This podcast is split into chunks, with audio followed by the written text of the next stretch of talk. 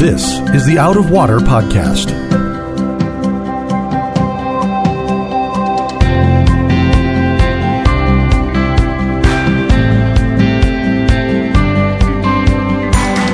Out of Water is a production of Rio Vista Community Church in Fort Lauderdale, Florida. You can find it on iTunes, Google Play, or Spotify. We hope you'll subscribe and give us a good rating to help others find Out of Water. Welcome, friends, to another episode of the Out of Water Podcast. I'm your host, Mark Lautenschlager. Joining me, as he always does, is our pastor of education, Reverend Sam Castensmith. And Sam and I are continuing this week in our series, Desiring the Kingdom, which is a series of podcasts that are a companion to a series of messages by the same name that are going on right now at Rio Vista Community Church. Um, as before, if you're not following along with the messages, we sure encourage you to come to our website or our smartphone app and get caught up on those. But each week we're going to be going through the same passages that were talked about the prior Sunday at church and sort of do a deeper dive, look more in depth at, uh, at what's going on, maybe give some context and nuance that couldn't be reached during uh, the sermon. So, Sam, this week we're going to come to uh, 1 Kings chapters 4 and 5. And uh, I've already predetermined I'm not going to try to read any of these names. I have absolutely failed Hebrew name pronunciation. It's brutal. I think you've been doing good. Really? You've been, you've been doing Oh, all right. Yeah. Man, every every time when I come out of a podcast, I feel like my tongue will never recover. it is just I have major tongue cramps. Um, but I'm, I'm, I said that to say this, which is we come here to the to the first part of uh, chapter four, the first 19 verses of chapter four of First Kings. They give you a, a big list of officials and governors. It's essentially being recorded these people that were doing different things for Solomon in different offices and these different governors. A lot of names in there, a lot of job descriptions in there, things that people were being called on to do.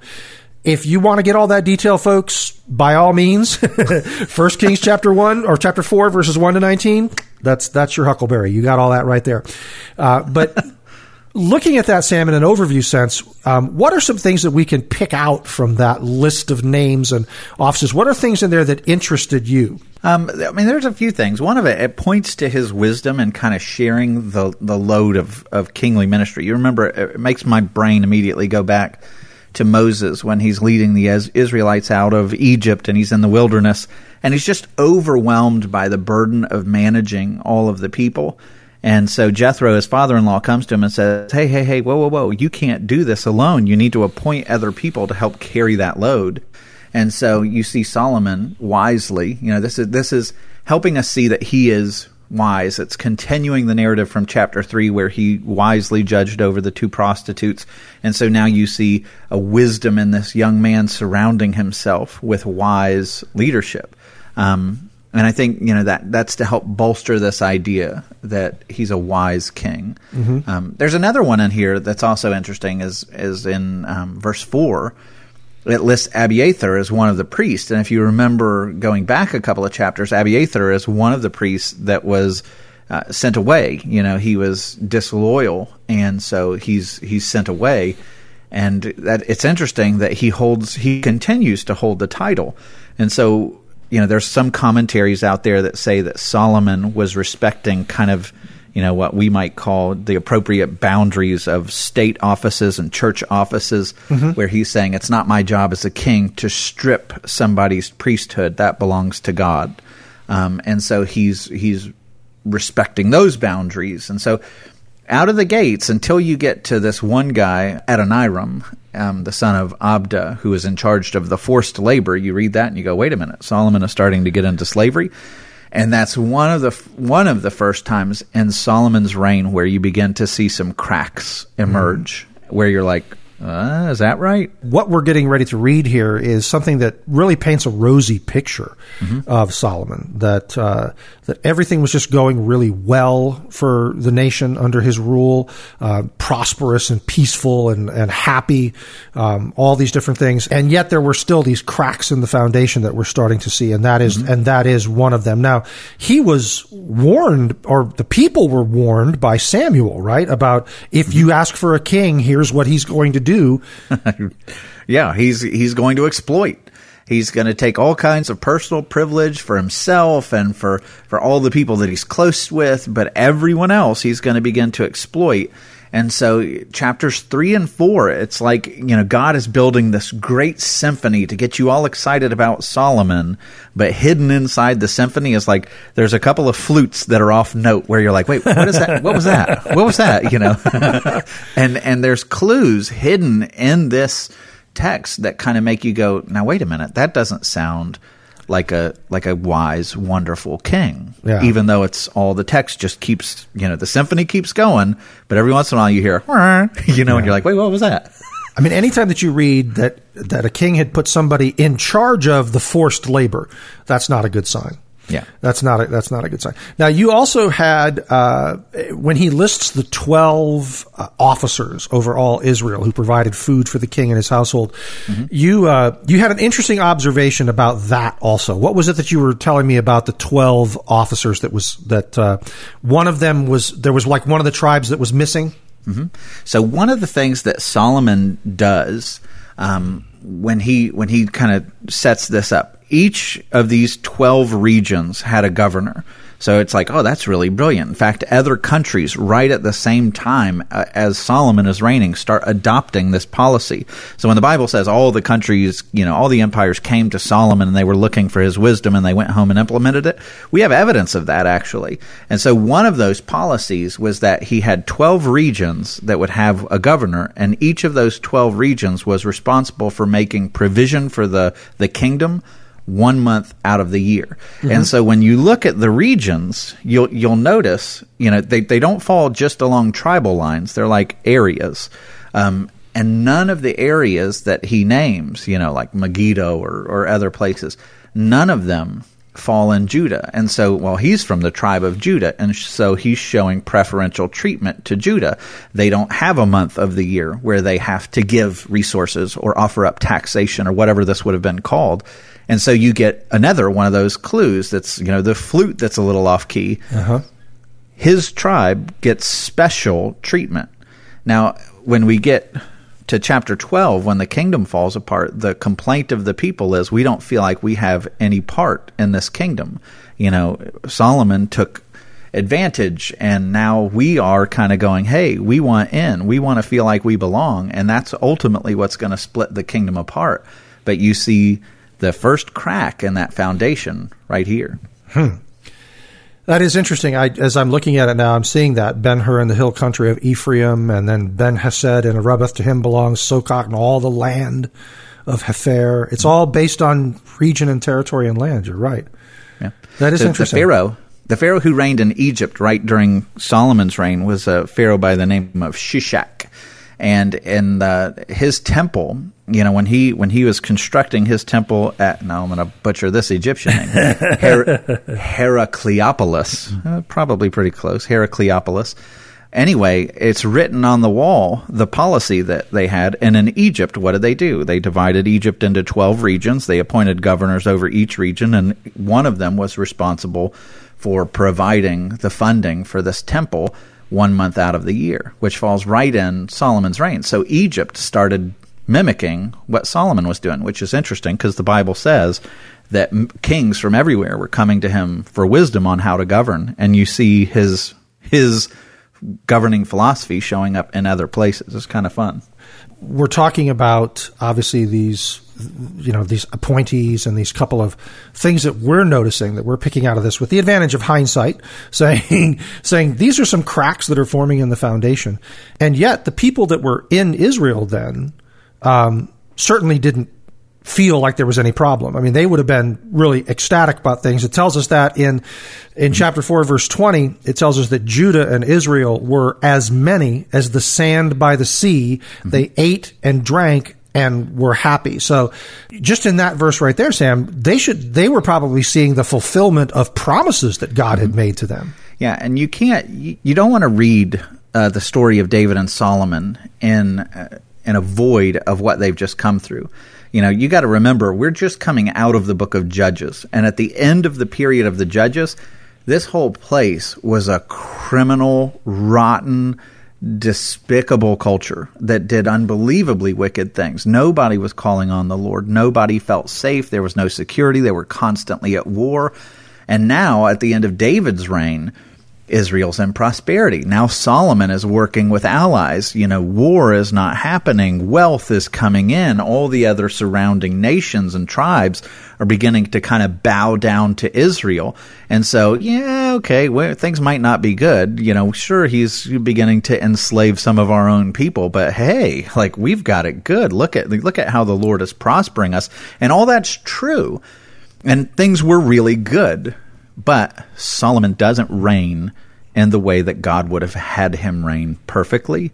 But the people were willing to overlook it because, you know, what they were just experiencing was far worse. Yeah. Well, and as you know, that as the sand by the sea, that sounds mm-hmm. very similar to what God promised Abraham. Mm-hmm. Your yes. descendants will be that that numerous. So the rest of this, the rest of the chapter, when we're in chapter four, starting at verse twenty, going forward, um, it's very brilliant how they how this is put together. Um, and before we get into it, there's lots of buzzwords that make you think of things that have come before in the story of Scripture. And just to pause for a moment so that you're you're with us as we go through this.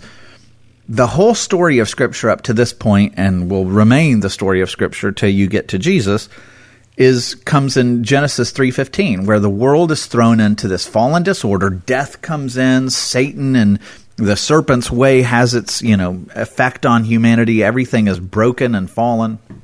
And god comes along and says he doesn't give any clues he doesn't give timetables but he says i'm going to send a savior who's going to put an end to the work of the serpent. He's going to be born of a woman he's going to crush the head of the serpent and the serpent's going to to wound his heel. And so from that point forward you're like okay we here's the clues. It's going to be a human. you know, you don't have any more clues than that.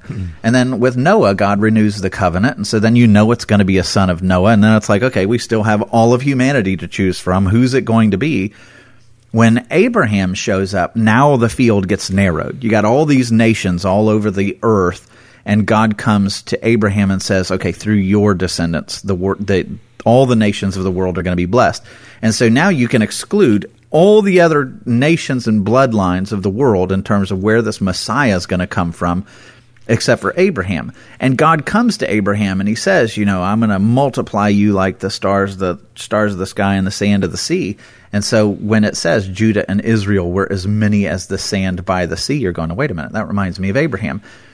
And it's triggering your brain to think, hey, Oh yeah, the the messianic promise. God is going to send someone who's going to be amazing and he's going to overthrow the work of the devil. And then you stop for a moment and you go, now wait a minute. Remember when Solomon overthrew Adonijah who tried to steal authority over the kingdom? And where was it that he had that? It was oh, oh yeah, yeah the, the, serpent, serpent stone. stone. Yeah. And so then Solomon killed him. So now you have Solomon who kills the king who tried to take power at the serpent stone and and uh, so after after Abraham, you go a couple of generations and you have Jacob talking about where the Messiah is going to come from, right? He's going to be from the tribe of Judah. The scepter shall not depart from the line of Judah. This messianic king is going to come from Judah. And Moses gives clue and Joshua gives clues and then David comes and God gives another one. So okay, now it's narrowed down to David's line. And here you have the son of David, which by the way, will still be a nickname that's given to Christ. The Son of David as a mm-hmm. messianic term. And so now all all the the the spotlights are on Solomon. And if you were faithful, if you were looking back at that promise that God was going to raise up a Messiah that would overthrow the brokenness of this world, all eyes are on Solomon. And man, it seems like God's favor is just pouring on him. Um, and so when it says, you know, the sand by the sea, you're thinking Abraham. When you're thinking ate and drank and were happy, well, what is that? You know, with, with Adam, where the first covenant came, they ate and were miserable, right? Yeah. They ate from the fruit and were miserable. Then Noah drank from the fruit and were miserable. But now, ate and drank is eating and drinking is producing happiness. And Solomon ruled, and it gives us this, you know, over all the kingdoms from the Euphrates, which is way over near Iraq, to the land of the Philistines, meaning the Mediterranean, down to the border of Egypt. Well, that's the same exact thing that God promised to Abraham and then again promised it to Moses that this is going to be the size of this kingdom, which in those terms, in those days would have been an impossible thought, an absolutely impossible thought, which um, Solomon brings to pass. Mm-hmm. It's and so it's making you think, okay, God is making good on the promise to Abraham. It's it's really fascinating, and one of the ways that he accomplishes that, which is not in the scripture, but just as a as a history nerd, I find this utterly fascinating. If you were going to create an empire that was large, Israel is the worst place on planet Earth to try to do this at this point in the ancient world. And the reason for that is when, when David comes along, when King Saul comes along, the major empires of the whole world were Egypt, which is to the southwest of Israel. You have Old Babylon, which is to the southeast. You have the Assyrians, which are to the to the east. You have the Aramaeans that are up to the northeast, and you have the Hittites, which are directly to the north. You've got the Philistines pinning you into the west. There's no way to expand because you've got these big bad kingdoms at every side of you. There's no way that you can expand to the way that it's talking about with Solomon when you're thinking about it. But go home, go home and Google this uh, this thing that happened in the ancient world. It's called the Bronze Age collapse, and it's one of the greatest mysteries of history. And it comes right before the era of Israel's kings begin to rise. And what happens is all of these kingdoms, Egypt, shrinks, is devastated by something. There's all kinds of theories as to why, but it stops seeking to be a foreign power. It reduces into itself. Assyria, Babylon, the, the Elamites, the Hittites, the Aramaeans, all of these things that had kind of had this stranglehold on the land surrounding Israel all of these cultures go into like sudden collapse. And they think it was probably caused by some kind of climate shift that made everything dry and there was massive famines throughout the land and that just devastated all those kingdoms. And in the void of that, Israel grew mightily. But you can just see God's hand of sovereignty who takes all of their enemies and goes, oh, you're going to take a break, you know, and hmm. just shrinks them. Um, it's really a fascinating period of history where Israel thrives as every other empire is just decimated, not by war, but by some natural calamity. It's really fascinating. Mm. When you're reading the book of Ruth, um, the way that that story starts, if you remember, now Ruth is, you know, the great grandmother of David. So right before David comes along, they leave Bethlehem to go to the land of Moab because they're desperate to find food. The very first line in the book of Ruth is, and now there was famine in the land. And that's probably speaking of this Bronze Age collapse that caused all of these cultures to collapse from being strong, mighty empires to being the Hittites disappeared yeah. um, at this point. To the point um, that there was a time when archaeologists didn't think they ever existed. That's correct. Yeah. yeah. Until they found their capital city of Hattusa. I mean, it, I mean, oh yeah, they yeah. do exist. Oh yeah, the Bible was the right. Bible was right. Yeah. yeah. Um, but that happened all over the place. And so when the when the Assyrians come back, they're called the Neo Assyrians because they had so collapsed to the point of irrelevance that they're actually called the Neo, the New Assyrians. Hmm. But they disappeared for a time so that God could have His kingdom expand and bless Solomon's socks off. So after verse 21, which talks about the extent of Solomon's kingdoms, the, the, the, boundaries that you were just talking about there, verse 22 says that Solomon's provision for one day was 30 cors, that's about six bushels mm-hmm. of fine flour, and 60 cors of meal, 10 fat oxen, and 20 pasture fed cattle, 100 sheep, besides deer, gazelles, roebucks, and fattened fowl. Mm-hmm. As I'm looking at that, I'm like, but now is that provision for Solomon's household? Solomon's a big man. No, I'm, I'm like, kidding. I'm kidding. Dude, Solomon was packing it away. That's like six bushels of uh, flour and six and uh, wow, that's a lot. Yeah, 220 uh, liters. If you don't know what a bushel is, six bushels is 220 liters, says the note in my Bible. Right. And so the, that's 220 liters times 30, so 660 liters of flour. And then with, uh, boy, see, I, only, I only took this job, Sam, because they said there'd be no math. um, but now I've got 60 times six, you know, which is 360 uh, cors, and each one being 220. That's a lot of liters uh, of meal. Uh, so obviously, this was for Solomon's household, mm right? I mean, this is what is this sort of describing what each of those regions would be expected to send him to sustain his his household, his his government. Correct. And Okay. so one of the things that you had, and this this is true in virtually every kingdom in the ancient world. Um, and David, you'll remember David have had somebody that he thought fondly of, and he said, "Hey, I want him to eat at the king's table." And so the idea is, if you're in with the king, you're put on, you know, the equivalent of a government pension. We got you. We're going to take care of you. You can come to the king's table and you share in the abundance of what we have. And so, again, when you read this, you're like, holy cow, God is so richly blessing Solomon. But how is he using that blessing? You know, it's he's he's living in abundance, and the people who are at his table are living in abundance. Um, and this is wonderful. You know, God is God is really blessing him, and this is a good thing.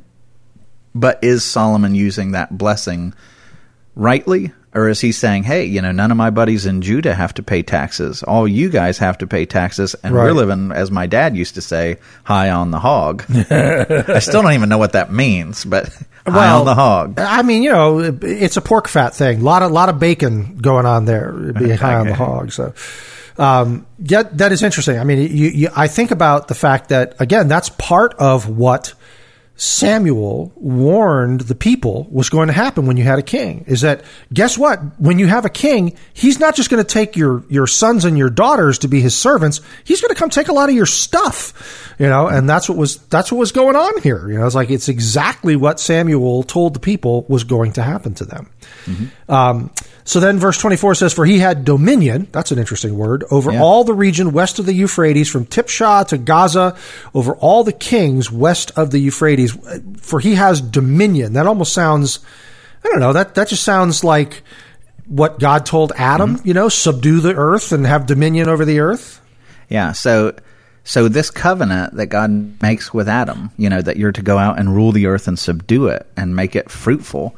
When it's no accident that this language is throwing in because it's making you think, wait a minute, God has made good on his promise to Abraham in Solomon. Now it's starting to bring up some Adam language. You know, Solomon is having dominion. He's succeeding where Adam failed. Um, you, you'll notice when we get to the end of this chapter that he's got mastery of all the animals and everything else, and it's like, wait a minute, he's he's succeeding where Adam failed. It's it's totally trying to gear your mind to think, could it be? Is this him? Uh, Is it going to be Solomon? Is Solomon going to be the one who who fixes all this? Then it goes on to emphasize the peace and safety. So that he had and he had peace on all sides around him, and Judah and Israel lived in safety from Dan even to Beersheba, every man under his vine and under his fig tree, all the days of Solomon. So again, picturesque language here, living under the vine and under the fig tree. I mean, I think fig tree. I think Adam and Eve are making fig leaf garments. And now when i think vine of course i immediately go to jonah. But as you were saying there's probably a, a better explanation or a better picture of the vine than that So, so this expression is going to carry on even down to, to Jesus' days. This is the idea of prosperity, is that every man is under his vine or his fig tree. You'll find this in the prophets like Micah 4. Uh, Jesus, when he calls it, I think it's Nathaniel, he says, I saw you under the, under the fig tree. And it's like- Nathaniel's blown away and then follows Jesus. But, but anyway, what this is specifically doing, remember, it's just evoked this language of Adam, you mm-hmm. know, dominion. Dominion, right. And so now it's it's bringing up, you know, what was Noah's great fall? Noah's great fall is after the ark came to rest on Mount Ararat. Noah planted a vineyard and he got drunk. And he passed out naked in front of his kids. And you're like, well, okay, there's Noah's great fall. What was Adam's great fall? Well, it was eating from the tree and then hiding behind, you know, fig tree, fig leaves. And so here it's saying, you know, what was the curse to Noah? What was the curse to Adam? Now every man is finding blessing under the vine mm. and finding blessing under the fig tree all the days of Solomon. And so it's it's reversing everything and and he's again getting this messianic tone. Could it be? Is it Solomon? Yeah. I, I can understand how they were starting to think that. Um, but then, verse 26, we see another one of those cracks in the foundation. Solomon also had 40,000 stalls of horses for his chariots and 12,000 horsemen. That's a good sized army of your special attack force chariot group. Um, and those officers supplied provisions for King Solomon. This, those officers is going back to uh, the 12 regions that we were talking about it, occurring in the first part of the chapter, supplied provisions for King Solomon and for all who came to King Solomon's table. Again, that's what you were talking about at the king's table. Sort government pension. Government pension, right each one in his month. They let nothing be lacking. Barley also and straw for the horses and swift steeds they brought to the place where it was required, each according to his duty. The thing that, the two things that strike me with that passage right there, Sam. Number one is that's a lot of stuff. you know, uh, um, even for a region, you know, it's like I'm hearing about all these provisions, and now I'm seeing this the the number of mouths that needed to be fed by all that stuff. Like Solomon's got himself a pretty good sized government here. Obviously, he had never heard of the principles of low taxes and small government. Um, you know, he Solomon not a libertarian. I'm just saying, not a libertarian. Um, so he is, you know, as I look at this, I'm thinking that's a lot of stuff. And the other thing is, is that it just seems really one sided. It's like you, you just get the impression here they let nothing be lacking. Like they're stepping up, they're mm-hmm. making the effort. It doesn't say anything about, and they were happy to help. yeah, right, right. It feels oppressive, and, doesn't it? It does, and you can tell that you know there's something about the way that Solomon is doing. When you read this, you're like, "Oh, wow, this is really great." You know, forty thousand stalls of horses. Man, God was really blessing him, uh, and all these chariots and horsemen. And man, look at the size of Solomon's army. This is just really glorious. But again, you hear the flute out of tune, you, you know, going on in the symphony. And what I mean by that is when God speaks to Israel way back in the days of Moses. So we're talking, you know, almost 500 years before Solomon. God came to Moses and he says to him, When you come into the land, this is in uh, Deuteronomy chapter 17, verse 14.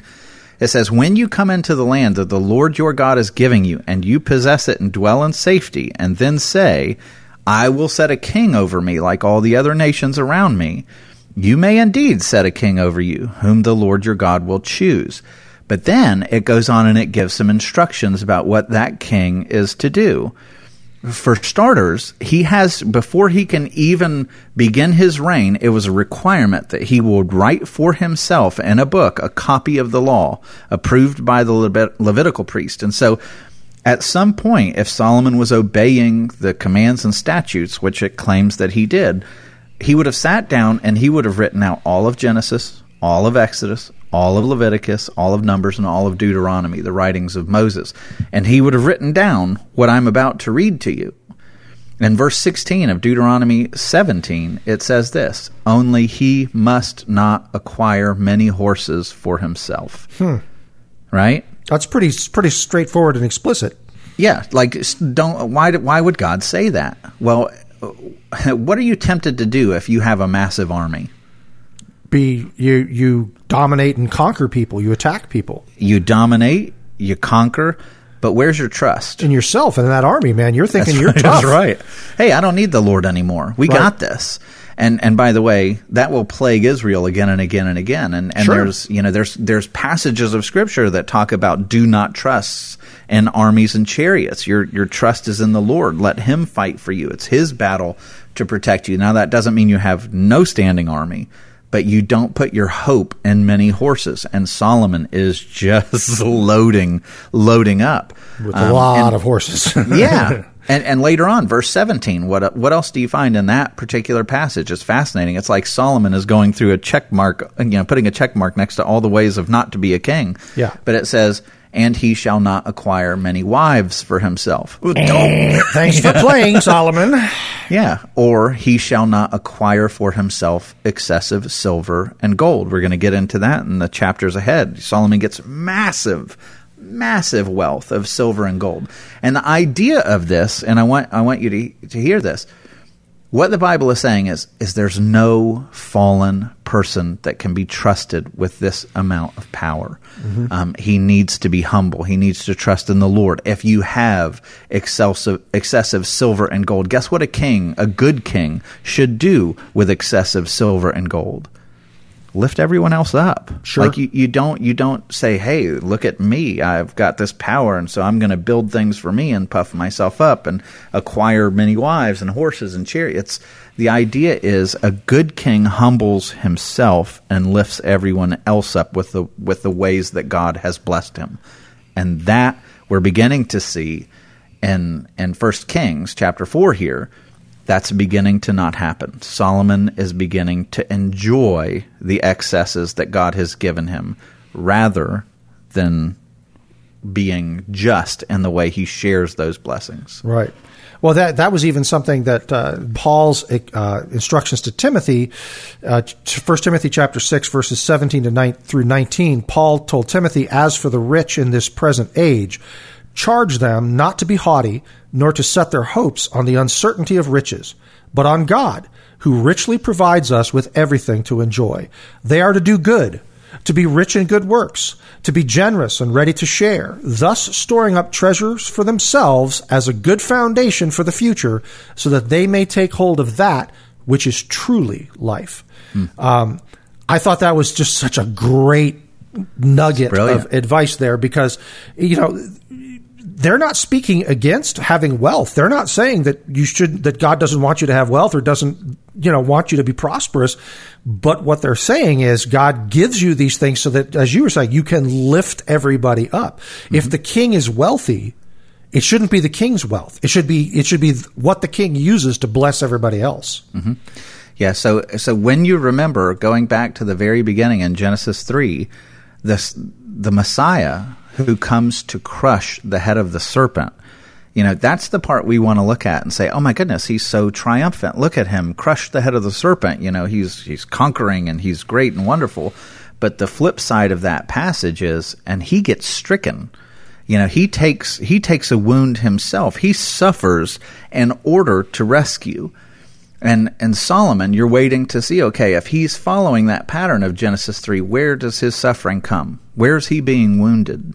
Um, and you know, it would have been hard to give away wealth. It would have been hard Sure. to sacrifice himself in some ways uh, to lift everybody else up and to show himself to be a Deuteronomy 17 type of king. Mm-hmm.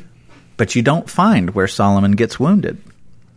Yeah, That that's the missing element. You It know, is. That he's not he's not the Messiah, and you're going to see how that chasing after self-aggrandizing stuff, refusing the wound of leadership, godly leadership, that ultimately wrecks his kingdom. But you can understand how the people of that time would have thought, hey, Solomon could be that Messiah because mm-hmm. Of all of these things that we've just read. And then in verse 29, it goes on to talk about, and God gave Solomon wisdom and understanding beyond measure mm-hmm. and breadth of mind like the sand on the seashore, so that Solomon's wisdom surpassed the wisdom of all the people of the East and all the wisdom of Egypt. For he was wiser than all other men, wiser than Ethan the Ezrahite, and Heman, Calcol, and Darda, the sons of Mahal. Those are apparently very famous people. Um, and his fame was in all the surrounding nations. and and even that is is poking even that is poking your mind back to all of the scriptures that had happened before because the great enemies that had um, put Israel in real pain were Egypt, right? But Sure. Solomon's Yeah. greater than Egypt. Or you think of the people of the East, like the Babylonians, going all the way back to the Tower of Babel and some of the other skirmishes that they'll have with the people of the East. No, no, no. Solomon's greater than them. It's like, okay, so now we're surpassing those that have been the historical enemies of Israel. We have safety because our leader is smarter than them. Mm-hmm. And it tells us in verse 32, he also spoke 3,000 proverbs. We have, of course, the book of Proverbs, right? That's all Solomon's Proverbs. And his songs were a thousand and five, um, which is another interesting thing because, I mean, that's obviously, we don't have a thousand psalms. So, you know, he was absolutely prolific in his creation of music. Um, so tremendously creative. And then verse 33, he spoke of trees. From the cedar that is in Lebanon to the hyssop that grows out of the wall. He spoke also of beasts and of birds and of reptiles and of fish.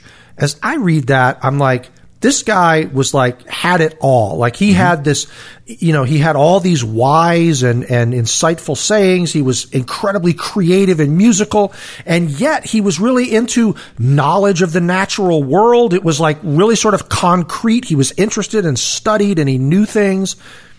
This guy really must have seemed to be the complete package to them. Mm-hmm.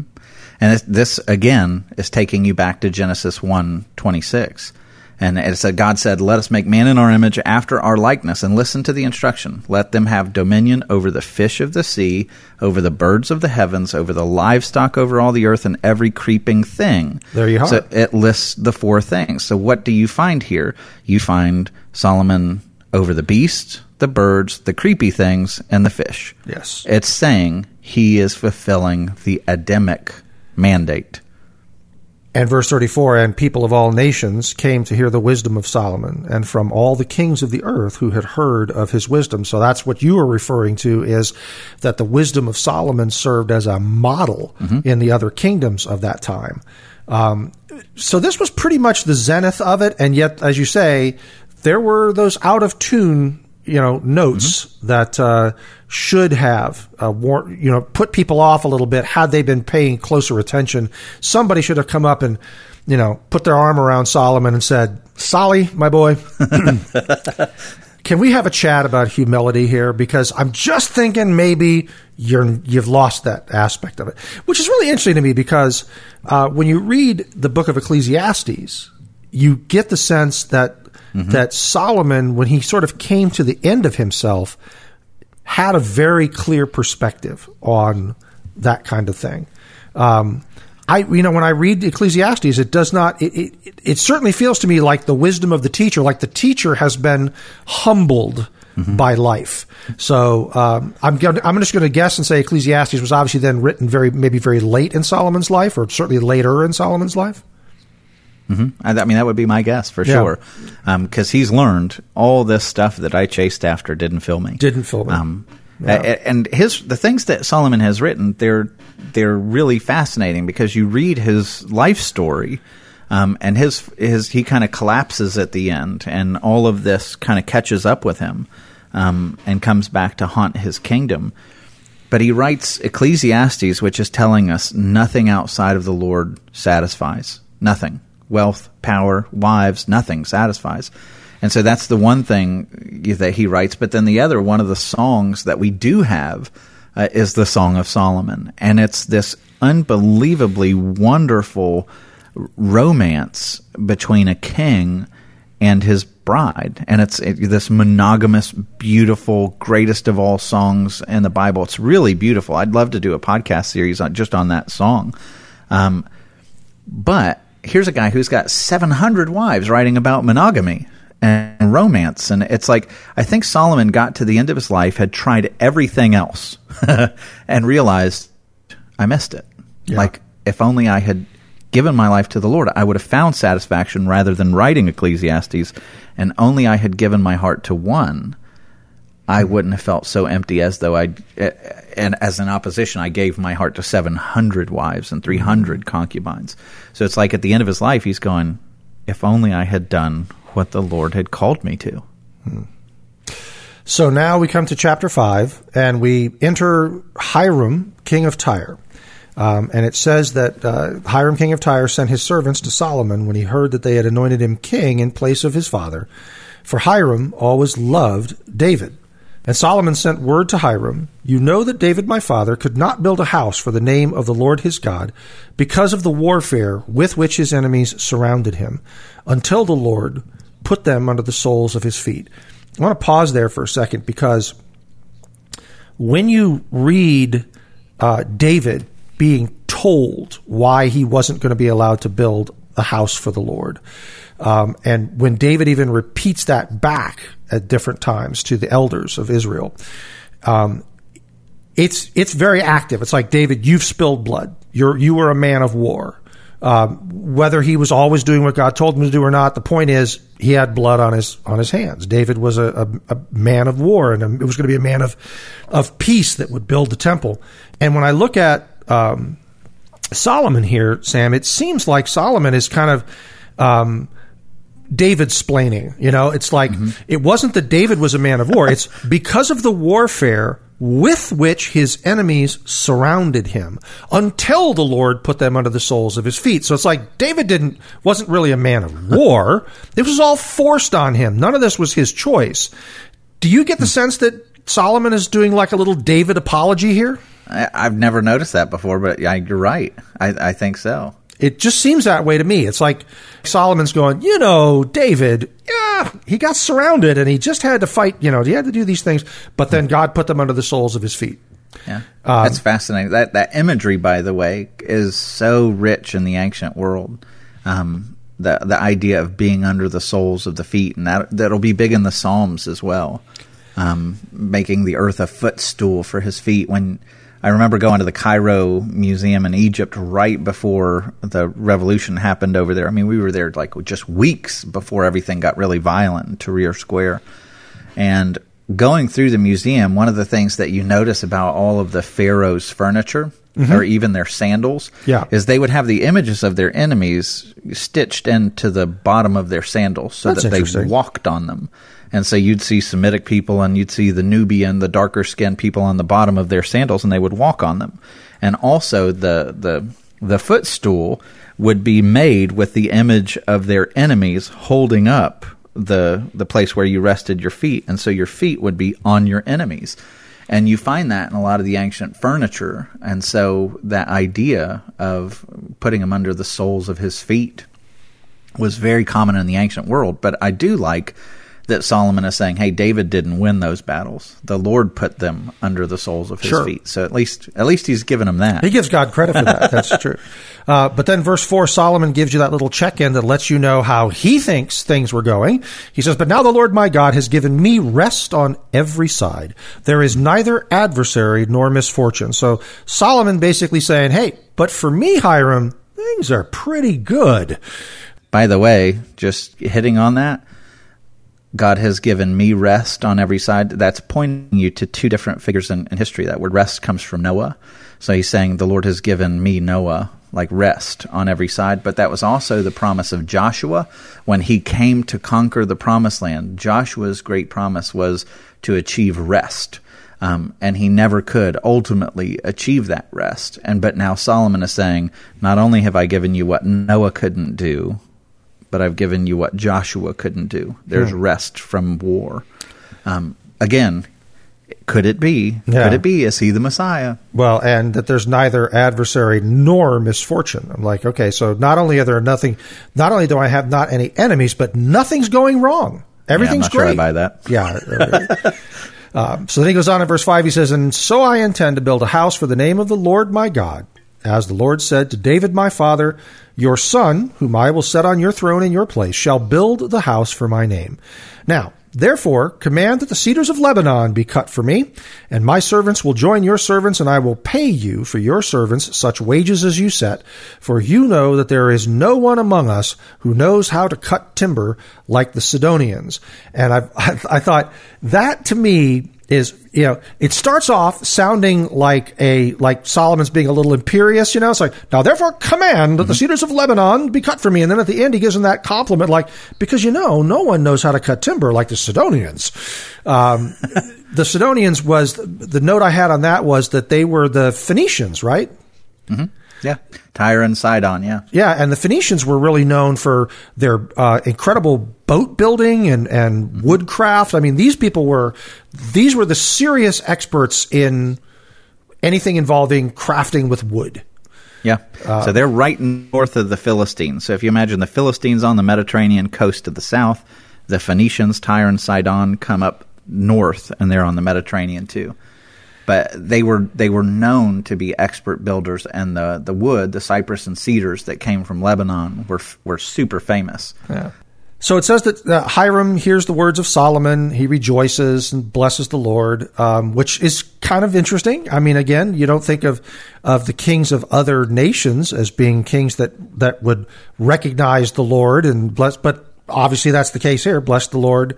Um, And then he basically says, I'm going to do it. I'm going to give you, uh, I'll do all as you desire in the matter of cedar, cypress timber, that his servants will bring it. He's going to send rafts into the sea to the place you'd, like, basically, Solomon, whatever you want, I'll do it for you. Uh, and it says that, you know, that he does all of that. Um, and then Solomon paid for it. many, many, you know, we talked about uh, how many cors of, of grain and so forth. So we end up with verse 11. Solomon gave Hiram to pay for this 20,000 cors of wheat and 20,000 cors of beaten oil. So uh, basically, Solomon paid for everything that Hiram sent him. It was a business relationship. Uh, but at the same mm-hmm. time, you know, I, I just, I get the feeling that, that like, there's there ought to be something about this relationship maybe that I'm missing because it just sounds like such a, a straightforward business transaction. Is there mm-hmm. something here that I'm missing? Are you going to tell me that there's like there's some? I just feel like there's some great symbolism. If I try to move past this, I'm going to hear the yeah. voice of Caston Smith in my head going, "No, no, no, Mark. Now remember," and you're going to tell me about twelve things I missed. So what in the world is going on here? Well, it's interesting, and I think this is the Lord's sovereignty that when it's time for Solomon to build a temple, right? So this is the first station. Before this, you had the tabernacle, which was a tent, and the Lord's glory went around Israel. But now is the first time they're building a temple, a mm-hmm. set place in Jerusalem. This is going to be a house for the Lord, not a tent anymore. This is going to be a fixed place where the Lord dwells with his people. And there's a couple of things going on here. Um, first off, he's building a temple. Well, what is that? Well, this is the one place where the glory of the Lord from heaven kind of meets earth. It's it's this this meeting place between heaven and earth, which is a restoration of some sense of an Eden, right? A place sure, on earth sure. where God dwells. So there right. you go again. It's like, oh, are we going back there? Is he is he reversing everything? But one of the things that I love about this is when he's building the temple for the Lord, you'll notice it's not just Israelites um, he involves Gentiles in building the temple. Now, hmm. that's going to be a theme that's going to play out for the rest. Because when Jesus, by the way, who is the true temple, um, dies and gives us his righteousness, we then become temples of the Holy Spirit. We find that out in 1 Corinthians 3 and 1 Corinthians 6. We become the temples and it's not about bloodline, right? That the God's temple will ultimately grow to include both Jews and Gentiles, right. men of mm-hmm. all nations. And so the pattern here is who is it that God puts it on Solomon's heart to help build the temple? Gentiles. Hmm. This is not a purely Israelite ownership thing, right? So he brings Hiram in. It's interesting, Josephus, who's a first century historian, writes that these letters between Hiram and Solomon about building the temple were still in existence in the first century hmm. when Josephus lived, which is kind of cool. They got destroyed, obviously, but they were still in existence in the first century when Jesus was living. Um, which is kind of fun. That is interesting because it's obvious then that, that people thought highly enough of them to keep them as mm-hmm. souvenirs or national treasures or whatever. Mm-hmm. Um, that is interesting. Uh, or maybe they just built presidential libraries back then also. And one of the, one of the other things that you find in Solomon, um, the Egyptians are giving Solomon cities, rebuilding cities, like making gifts of you know incredible things to Solomon. You get it from Tyre, you're getting it from Sidon, you're getting it from Egypt. All the different kings are pouring in gold. The Queen of Sheba will pour in gold. And so Solomon is utterly beloved by all the nations of the world. Like they, they just can't get enough of him. But by the end of his reign, you find that his own people, or at least 10 of the 12 tribes of his own people, feel like he's oppressive. And so it's almost like, you know, you get the impression Solomon to the rest of the world is really magnanimous. He's he's actually a great king to foreigners, but to his own people, not so much. At least eventually. I wonder, and I may be reading between the lines here, but you mentioned uh, the fact that the collapse, the Bronze Age collapse, might have been due to some kind of of uh, drought and famine, and mm-hmm. that caused the collapse of these.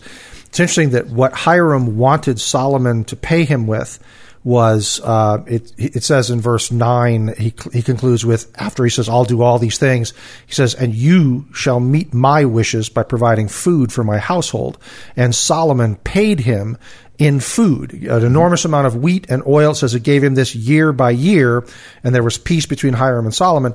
You know, what you were saying before is that the surrounding nations sort of collapsed because of a lack of, of food. There mm-hmm. were this great famine, and that God was blessing Israel. They had plenty to plenty of food in Israel at that time, um, and it seems like there's some substantiation to that here because that's what Hiram wanted was give me food, not gold, mm-hmm. not silver, give me food.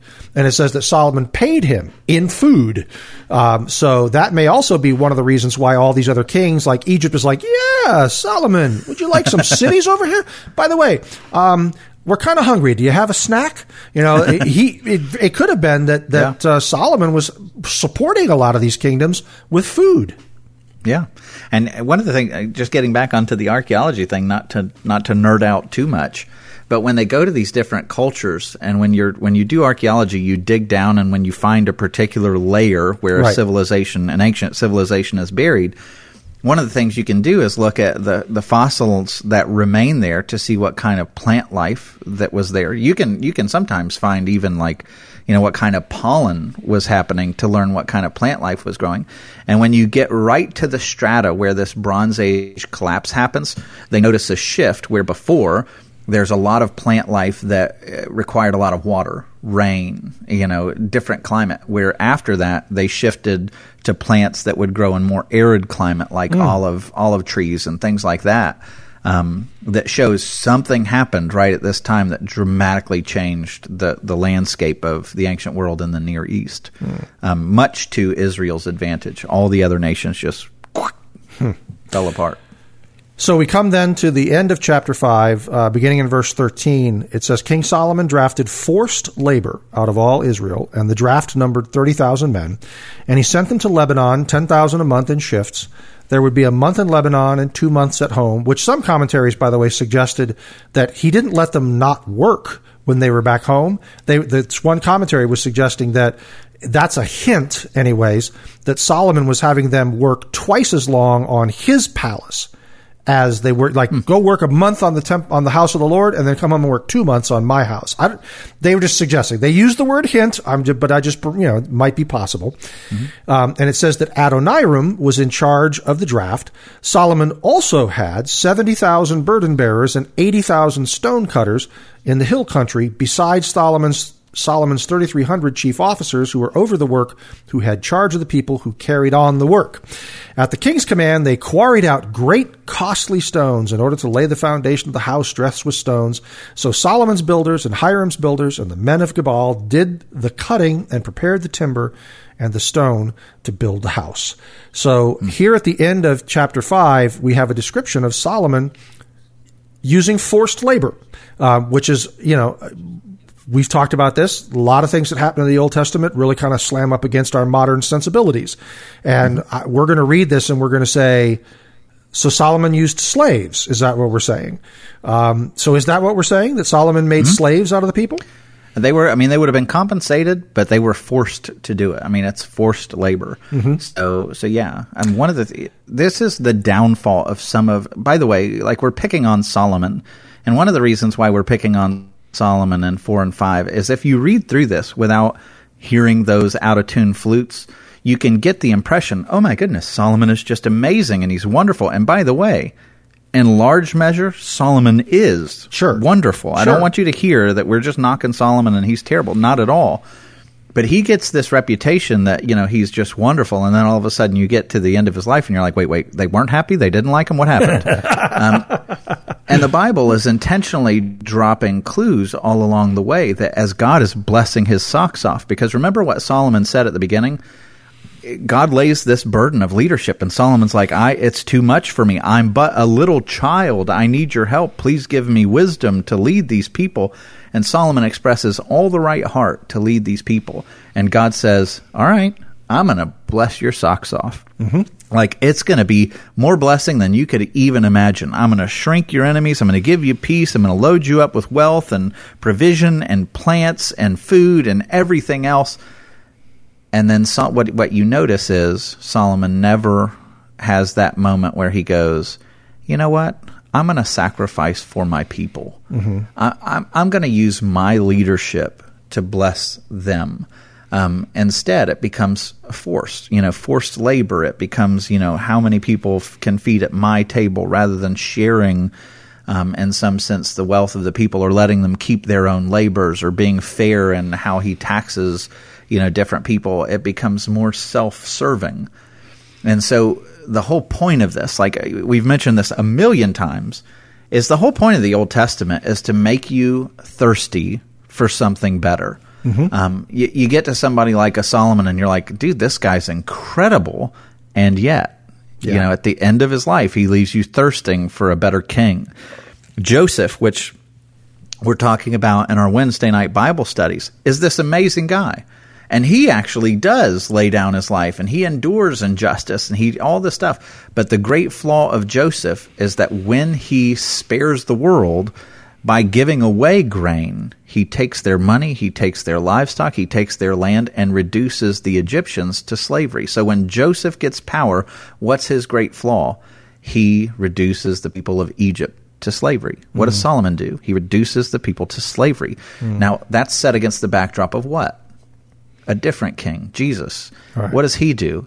He takes people and he sees that you and I, Mark, are utterly enslaved. We're enslaved to our passions. We're enslaved to this notion that we've got to be satisfied somewhere in the world. And so we run around serving all of our appetites, enslaved by sin, enslaved by the appetites of things in this world. And what does this king, Jesus, what does he do? He comes into the world, he leaves a throne, which, by the way, is way better than what Solomon has. It makes yep. Solomon's kingdom look like a dumpster fire. It's true. He leaves his throne. He comes down into this world, setting aside all privilege and all wealth and all praise and all accolades. And what does it say? He empties himself and becomes a slave, mm. a servant. Mm. Why? He pours himself out so that you, in all of your slavery, can be exalted to royalty, freed from those passions, to know that you're utterly satisfied in Him, that you stand. It's it's not a king who's saying work for my you know just work and you know for my good it's a God who pours out his good so that you can share in his inheritance, so that you can, as, as Thessalonians says, so that you can share in his glory, that you can be with him forever, everyone around his table. There's no exclusion. It doesn't matter what race or tribe or gender or whatever you come from, there's nobody off limits. He doesn't play favorites. The only thing you need to sit at the king's table is need. Mm. When he sees you mm. coming, he embraces you. He longs for you. He chases after you. He's an entirely different kind of king than Solomon. He comes into the world and experiences what it's like to be homeless. He experiences what it's like to suffer in the ways that we do. Solomon did not do that. And so the people couldn't relate to him. And so mm. that's what ultimately becomes the undoing of his kingdom, but mm. we hmm. serve a king so much greater than Solomon. And by the way, when you look at that king's, there's no flutes off tune. you know, None at all. There, yeah. There's nothing out of key. He's just utterly good and glorious, yeah. and entirely humble, even though he's God. It's it's mind blowing. Is there anything else that we want to talk about before we leave chapter five here? Oh, uh, probably a bunch of stuff is going to come to me as soon as I say, "Oh, we're good." No, we're good. Um, okay. It's it's giving you this pattern that's making you think, could this be the guy? Could this right. be the guy? I mean, it's he's he's fulfilling all these different things, sure. and yet the sinful nature that's in even the best of us, none of us would would fare better than Solomon. Yeah the sinful nature that is in the best of us are incapable of managing blessing in a godly way. Right. We stumble, we make it about ourselves, and we need a Savior. Yeah. And there's only one in the whole of Scripture that proves to be that unfailing hero. Yeah. Only one. Well, we'll let that stand as our last word on 1 Kings chapter 4 and 5. Uh, folks, we hope that you've enjoyed your time with us, that uh, it was profitable for you. Um, we want to invite you to correspond with us. If there's a question that you have or something uh, that we've said during the podcast that uh, you feel like you'd like to either respond to or something that piques your curiosity in some way and you'd like to hear more about it, our email address is outofwater at riovistachurch.com. That's R-I-O, Vista, riovistachurch.com, which is where you can find all the back episodes of Out of Water at riovistachurch.com slash out of water. You can also find us on Apple Podcasts, on Google Play, on Spotify, and in our Rio Vista Church smartphone app, which is available at an app store near you. Sam and I will be back next week with 1 Kings chapter 6 and many things about temple furnishings. and we look forward to seeing you then. We hope you enjoyed your time with us and you will both subscribe to the podcast and listen regularly. You can find out more about Out of Water, catch up on past episodes, and access show notes at our website, riovistachurch.com slash out of water.